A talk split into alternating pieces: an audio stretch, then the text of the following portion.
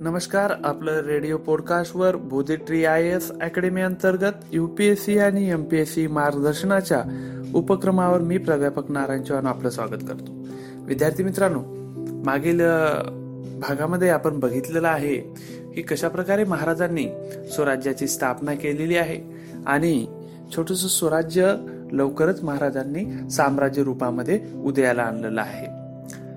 महाराजांनी दक्षिण विजय मिळवल्याच्या नंतर विविध प्रांतांचा कारभार व्यवस्थित बसण्यासाठी कारभारी गोष्टींकडे बघण्यास हालचाली सुरुवात केलेली आहे राज्याशी राज्याभिषेकानंतर महाराज दक्षिण विजयी दिग्विजय झालेले आहेत. स्वराज्याचा विस्तार झालेला आहे. स्वराज्यात महाराष्ट्रातील नाशिक पुणे सातारा सांगली कोल्हापूर सिंधुदुर्ग रत्नागिरी रायगड ठाणे जिल्ह्यातील बराचसा भाग समाविष्ट होता. तर कर्नाटक असेल आंध्र प्रदेश तामिळनाडू या राज्यांमधीलही बराचसा भाग हा कशामध्ये समाविष्ट आहे? स्वराज्यामध्ये समाविष्ट होत आहे. अशा मोठ्या स्वरूपामध्ये स्वराज्य विस्तारलेलं गेलं होतं आणि विस्तारलेल्या स्वराज्याचा कारभार सुरळीत चालावा व हे राज्य लोकांच्या कल्याणासाठी चालावे ही महाराजांची इच्छा होती. त्यामुळं महाराजांनी ती इच्छा पूर्ण करण्यासाठी स्वराज्याची जी काही राज्यकारभाराची घडी आहे ती व्यवस्थित बसवण्याचं काम महाराजांनी या कालखंडात केलेलं आहे.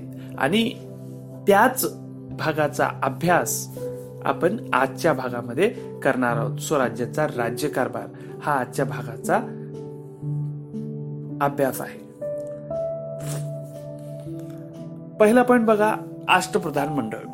महाराजांनी राज्याभिषेकाच्या प्रसंगी अष्टप्रधान मंडळाची नियुक्ती केलेली आहे. राज्यकारभाराच्या सोयीसाठी महाराजांनी आठ खात्यांमध्ये राज्यकारभाराची विभागणी केलेली आहे. प्रत्येक खात्याला एक एक प्रमुख नेमलेला आहे. आठ खात्यांवर आठ प्रमुख मिळून अष्टप्रधान मंडळ असे बनलेलं आहेत. या प्रमुखांची नेमणूक करणे किंवा त्यांना पदावरून दूर करण्याचं सर्व अधिकार महाराजांना होते. आणि हे जे काही प्रमुख आहेत हे आपापल्या खात्यांसाठी डायरेक्ट महाराजांना जबाबदार होते.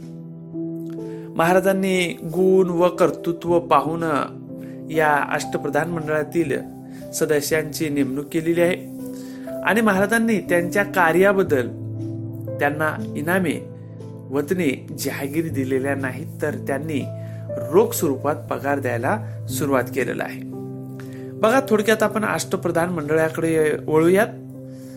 पहिलं पद बघा अष्टप्रधान मंडळामधील प्रधान आहे. स्वराज्याचे प्रधान म्हणून मोरो त्र्यंबक पिंगळे यांची नियुक्ती करण्यात आलेली आहे. यांच्याकडे कामे बघा काय काय आहेत. राज्यकारभार चालवणे जिंकून घेतलेल्या प्रदेशाची व्यवस्था पाहणे एक प्रकारचे पंतप्रधान. रामचंद्र निळकंठ मुजुमदार हे आहेत अमात्य. काय आहेत? अमात्य. म्हणजे एक प्रकारचे अर्थमंत्री. राज्याचा जे काही जमा खर्च आहे जे राजाचं मिळकत किंवा उत्पन्न आणि खर्च जमा खर्च या दोन्ही गोष्टीकडे बघण्याचं काम. कोणाचं आहे तर? रामचंद्र नीलकंठ मुजुमदारांचं आहे. अमात्य पद. तिसरं आहे बघा सचिव पद अण्णाजी दत्तोकडे. कोणाकडे आहे? अण्णाजी दत्तो. यांचं काम आहे सरकारी आज्ञापत्रे तयार करणे.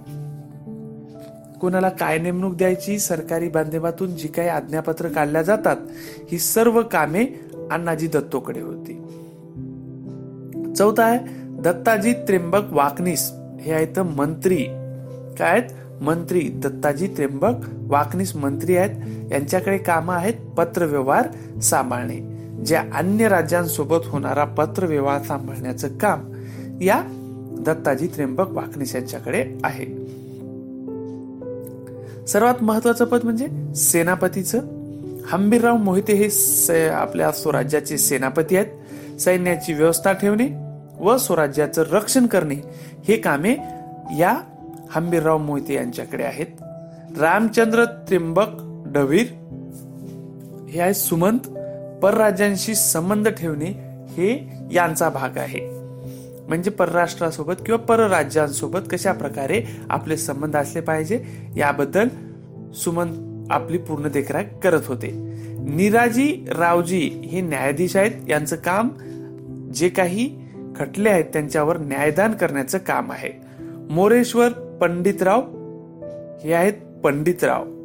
धार्मिक व्यवहार सांभाळण्याचं काम मोरेश्वर पंडितरावांचं आहे आणि पदाचं नाव सुद्धा पंडितरावच आहेत.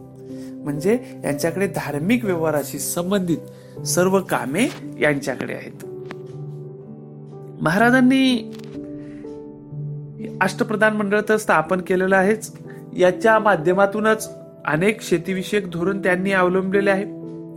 महाराजांना योग्यरितेची अशी जाण होती ती म्हणजे शेती हा खेड्यातील मुख्य व्यवसाय आहे. आणि त्या अनुषंगाने महाराजांनी शेतीचा विकास करण्यासाठी अनेक कामे केलेली आहेत.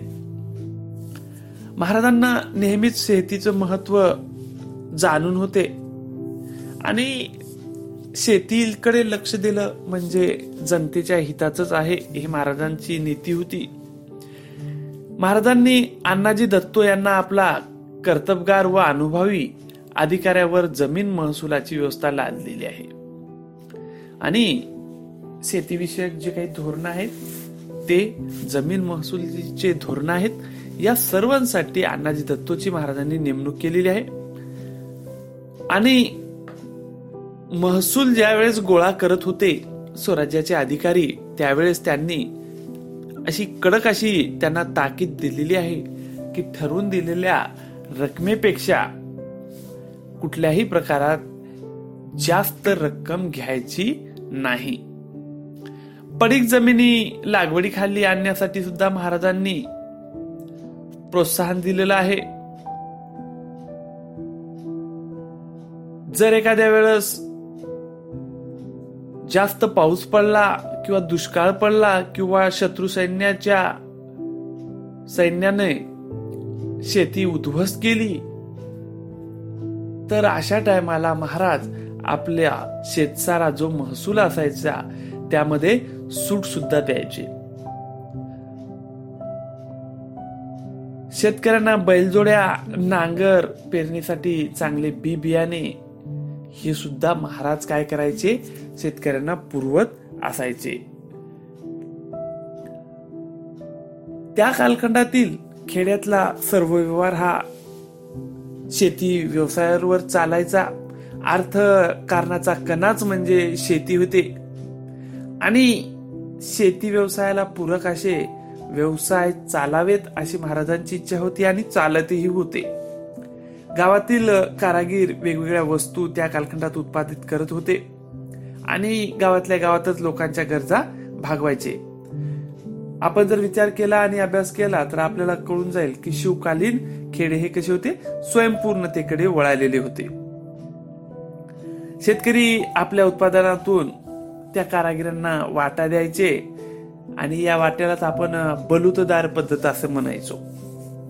व्यापार व उद्योग बघा त्या कालखंडातील काय कसे आहेत. बघा व्यापार वृद्धीशिवाय राज्य भरभराटीला येणार नाही हे महाराजांना जाण होती आणि त्यामुळेच नवनवीन व गरजेच्या वस्तू राज्यात येतात व निर्माण होतील अशा प्रकारची मुबलकता वस्तूची मुबलकता वाढेल. या धोरणांवर राजांनी नवनवीन उद्योग व व्यापाराला प्रोत्साहन दिलेलं आहे. संपत्तीत भर पडते व्यापार वाढतो. या धोरणांवर महाराजांनी भर दिलेला आहे. साहूकार म्हणजे राज्याची व राज्य श्रीची शोभा हे एका आज्ञापत्रात महाराजांनी व्यापाऱ्यांकडे पाहण्याचा दृष्टिकोन त्यांनी मांडलेला आहे. याच्यावर आपल्याला समजेल की कशा प्रकारे महाराजांनी व्यापारी वर्गाला प्रोत्साहन देण्याचं काम केलेलं आहे. साहूकार हा शब्द या आज्ञापत्रात व्यापारी या उद्देशाने वापरण्यात आलेला होता. स्वराज्यातील उद्योगांना संरक्षण देण्याचं काम महाराजांनी केलेलं आहे. याचे उत्तम उदाहरण म्हणजे मिठाचे उद्योग होते. कोकणातील मीठ उद्योगाला संरक्षण त्यांनी दिलेलं आहे. यावेळी पोर्तुगीजांच्या ताब्यातील प्रदेशातून स्वराज्यात मीठ आयात केलं जायचं. त्यामुळे कोकणातील स्थानिक जे मिठाचे मिठागरे होते यांच्यावर प्रतिकूल असे परिणाम घडत होते. आणि म्हणून महाराजांनी काय केलेलं आहे? मग पोर्तुगीज प्रांतातून किंवा पोर्तुगीजांच्या ताब्यात असलेल्या प्रदेशातून जे मीठ स्वराज्याच्या भागात येत होतं अशा मिठांवर महाराजांनी जकात बसवलेली आहे. म्हणजे जेणेकरून पोर्तुगीजांकडून येणारे मीठ जकात बसवल्यामुळे काय होईल? तर महाग होईल. आणि महाग झाल्यामुळं त्याच्या आयातीमध्ये काय होईल? तर घट होईल. आणि स्थानिक मिठाला जास्त मागणी मिळेल. हा त्यामागचा हेतू होता. अशा प्रकारे महाराजांनी आपल्या उद्योगांना संरक्षण दिलेलं आहे. अनेक व्यापारी लोकांना महाराजांनी प्रोत्साहन दिलं की नवनवीन प्रकारचे व्यापार व उद्योगधंदे स्वराज्यामध्ये स्थापन झाले पाहिजे. आपण आजच्या भागामध्ये इथं थांबूयात. पुढील भाग आपण लष्करी व्यवस्थेचा तो पुढच्या भागामध्ये घेऊयात. नमस्कार.